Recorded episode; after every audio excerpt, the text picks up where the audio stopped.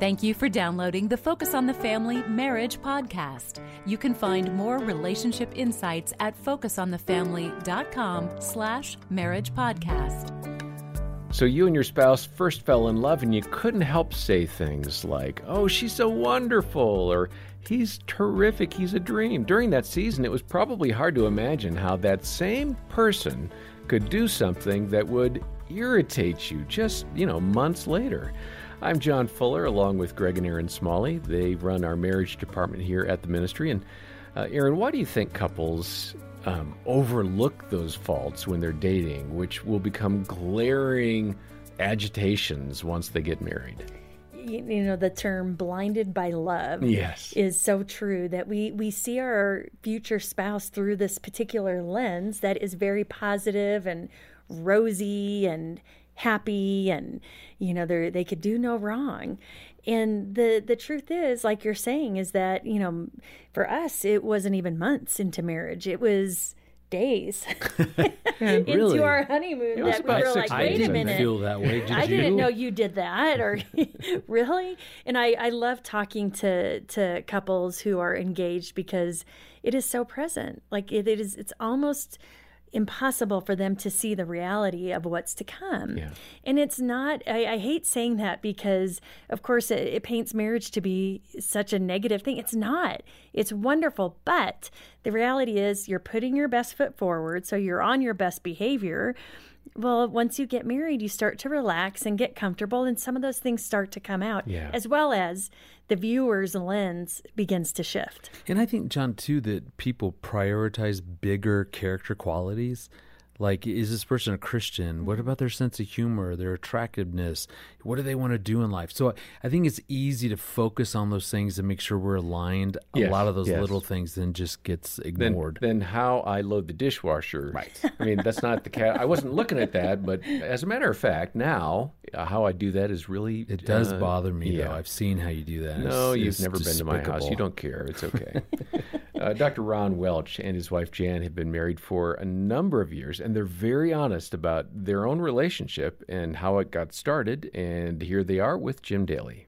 Ron and Jan, welcome to Focus on the Family. Thank you so much for having us. We're glad to be here. Okay, well, let's get into it. You've been married over 30 years now. I understand you uh, decided to get engaged only four days after meeting each other. Okay, everybody's going, What? Honey, did you hear that? Four days? What's that all about?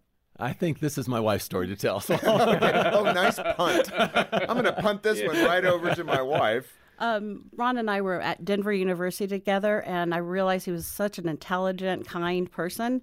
And we ended up um, doing a project together, and we were able to. Um, he asked me out, and um, he was uh, when we left. He wanted to borrow a quarter because he was going to move someone from our date to s- another date. He was going to make a phone call. Make a phone yeah, and I don't look very good in this part of the story, just so you know. And thank goodness the line was busy because I asked him what it was, and he says, "Well, explain that." And I was like, uh, "I like movies," and we were never apart. So we That's a talked really all fast, night. condensed story there. I had to move one date around to make room for another, Yeah, so it like didn't turn out to work very well. But the uh, end result is we spent a lot of date. time together over the next few days. And after three or four days of spending time together, we looked at each other and said, "Should we go look at rings?" And we're like, "Yeah, let's do that." Okay, so then you get married. Yep. How did that go in the early days of your marriage? we had to get to know each other after we got married. Right. I would think there were some problems. not the uh, not the best plan. Uh, as you hear our story unfold a bit, uh, you'll find that one of the reasons that I wanted this to happen so quickly was that I was a really insecure guy. Um, I needed to control things and be in charge, and I really believed at that point that if she really got to know me, then what would happen is she probably wouldn't want to marry me. And so I wanted it to happen quickly and soon, so that God could move things along. Um, because I was pretty insecure about how that would work otherwise. So did that come out pretty quickly then? Uh, w- What I would describe as a marriage trap in some ways. Not to, I'm not trying to be unkind, obviously, Ron. No, but on our- when you try to compensate for those insecurities, it's kind of like get the girl, and then we'll deal with my issues later. Right, and to the point of the controlling, I couldn't leave the apartment without him. And if I chose to do something, I would kind of pay for it because it would be an inquisition. He would keep asking questions. What did Oh, you do? that's Who did you see? Yeah. And it got to the point it's not worth that. Yeah. And, And- in fact, in your book, you talk about the difference between falling in love and jumping in love. What's your distinction? You know, that's where these choices come in, right, Jim? It's a daily decision if you want to be in love that day. And we have this language that talks about it happening to us, like it's an outside force, and we fall into love, as opposed to making a conscious decision to say, I want to love you, I'm going to love you, and I'm choosing to love you. Yeah. And in my case, after a year, she told me, This is not working. And in God's perfect world, I would have been healed, everything would have been great. In reality, it was probably eight or 10 years. Um, and there's, there's nothing I regret more in my life than the fact that she had to help me become the man God wanted me to be. Well, and the irony is that is in part what marriage is about. Um, unfortunately, in the modern world, we've lost that understanding of Yeah. completing each other. And we'll unfold some of that as we move through the story. Uh, you also mentioned something called choice theory. Uh, You say that it can bring hope to any marriage. So walk us through choice theory. You know, I think there's a level of ex- expectation people have, and there's a level of understanding that makes them think this is just the way it is, and it's the way it has to be, and there's not much more we can do about it. Choice theory says that in every single situation, you have opportunities. God created us to be a certain kind of person in His image, and we can act in that image if we so choose, or we can act not to. And so, what I've done in my understanding of choice theory is to apply that to how couples make choices. Whether it's getting up in the morning and deciding today I'm going to honor my wife, I'm going to look at her in the face and tell her how beautiful she is, or I'm going to be someone who will honor and respect and love my wife or my husband in a way that is more about me than about them. Mm, yeah. And I think that's where it comes from. Yeah, I th- and in one of those, you mentioned it's a choice to be unselfish, and I think when you look at marriages and you, um, you know, embrace a Christian perspective, you're trying to walk more like Christ. Mm-hmm. This is exactly, I think, why He created marriage the way He did, mm-hmm. because we're attracted to opposites that mm-hmm. typically can rub you the wrong way over time. And what you've got to learn to do is to choose to be unselfish because we're selfish creatures because of our sin nature, right? I think there's two kinds of models of marriage in the world right now. One is the me kind of marriage, and one's the us marriage. The me marriage really focuses on this idea that I'm in this for me. As soon as you don't meet my needs, I'm out. And you see divorces, you see people who have affairs because it's about me, and if I don't get my needs met, I'm going to go find someone who does. I really love how Ron and Jan are so open about their mistakes and what they learned from those and adapted. And Greg, uh, Jim and the Welches discussed how God designed marriage to make us more selfless, less selfish. How have you noticed that to be true in your relationship? In fact, a few episodes ago, you talked about how Erin's an assistant in the process. What, wh- how have you grown? I think that when we first got married, we were younger. And I think that makes a big difference because the average age for couples getting married here in the United States is about 29 for guys, 28 for women. And, and I think what that does is they have had a lot of years living as a single person to where they mm-hmm. don't have to worry about sharing this or that and what about this other person? I kind of went from family to roommates and college to Erin. And so I really never was on my own long enough to, to really develop habits of, hmm. well, I need it like this and that. I think, though, where it showed up was in my early 20s. I was so committed to figuring out my identity, who I was, what my career was going to be, and and there was a lot of self-focused therefore and just trying to figure those things out. It was easy to ignore, overlook maybe some things that were important to Erin as I kind of journeyed toward figuring that out. I think now looking back, I, I see that. I see ways that I showed up in a real selfish way as I hmm. was trying to figure out who I am. Wait, can you say that again?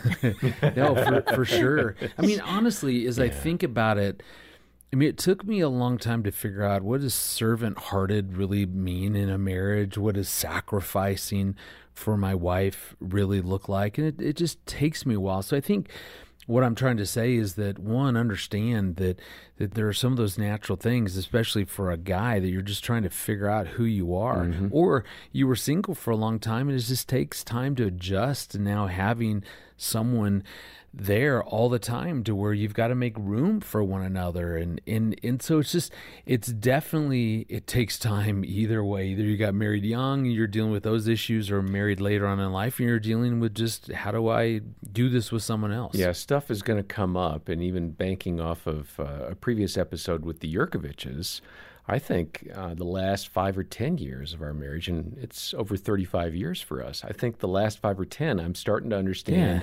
my past and how that actually led me to just kind of live my life not connected to Dena for a number of years. And I regret that. And I wish I could go back. I can't, but I can make good now. Yeah, and we're trying to do that. I'm I'm trying to be more open and vulnerable and and just to voice some desires that I have that she didn't know about. I didn't give her an opportunity because we were both so busy kind of conquering a big family with six kids and going every which way and all that. And I think that is so key because so often we um, assume that, you know, oh, he should know. He should know that's what I want or what I need.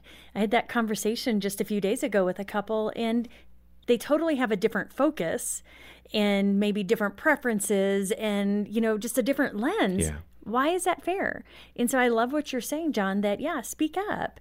And there is grief when you look back and see that I didn't make it known that's what I wanted.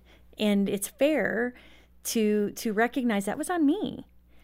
But now I want to do this differently. And mm-hmm. I want to proceed forward, letting you know, and communicating what I'm really longing for. I remember hearing early on our marriage that that it takes about seven to twelve years for a, a couple to move from me to a kind of a we. Hmm. And and I think what's good about that is just giving each other the grace to kind of stumble through that. It just it takes a long time. It takes Yeah. many many years to fully make that transition to where we're operating as a as a real team and thinking about the other. It just takes time. Hang in there.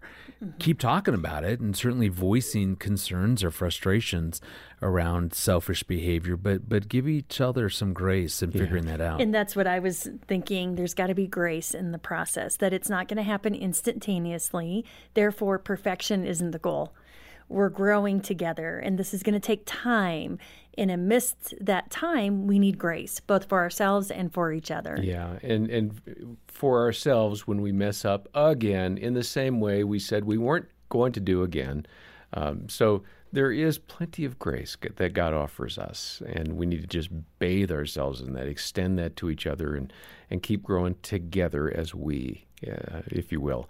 Well, to learn more about the practical things that we've been talking about here and the, discussion with Ron Welch, um, go ahead and get a copy of Ron's book, 10 Choices Successful Couples Make. We've got it here at the ministry, and we'll send a copy to you when you join the support team of Focus on the Family. That means that you're committed on a monthly basis, or uh, perhaps you're uh, able to give a one time gift to help further the work of Focus on the Family as we strengthen marriages around the world. Uh, we need your support. Join the team. We'll send a copy of that book, 10 Choices Successful Couples Make. It's our thank you gift for uh, partnering with us. At our website, then, we also have a lot of free resources, articles, uh, and uh, a free marriage assessment that we've mentioned a number of times here. More than a million people have taken that marriage assessment. Uh, why don't you take it as well and benefit from its insights? Uh, the link is in the show notes. Next time, we'll discuss ways to combat lies that could destroy your marriage. For now, on behalf of Greg and Erin Smalley and the rest of our team, I'm John Fuller, and this has been the Focus on the Family Marriage Podcast.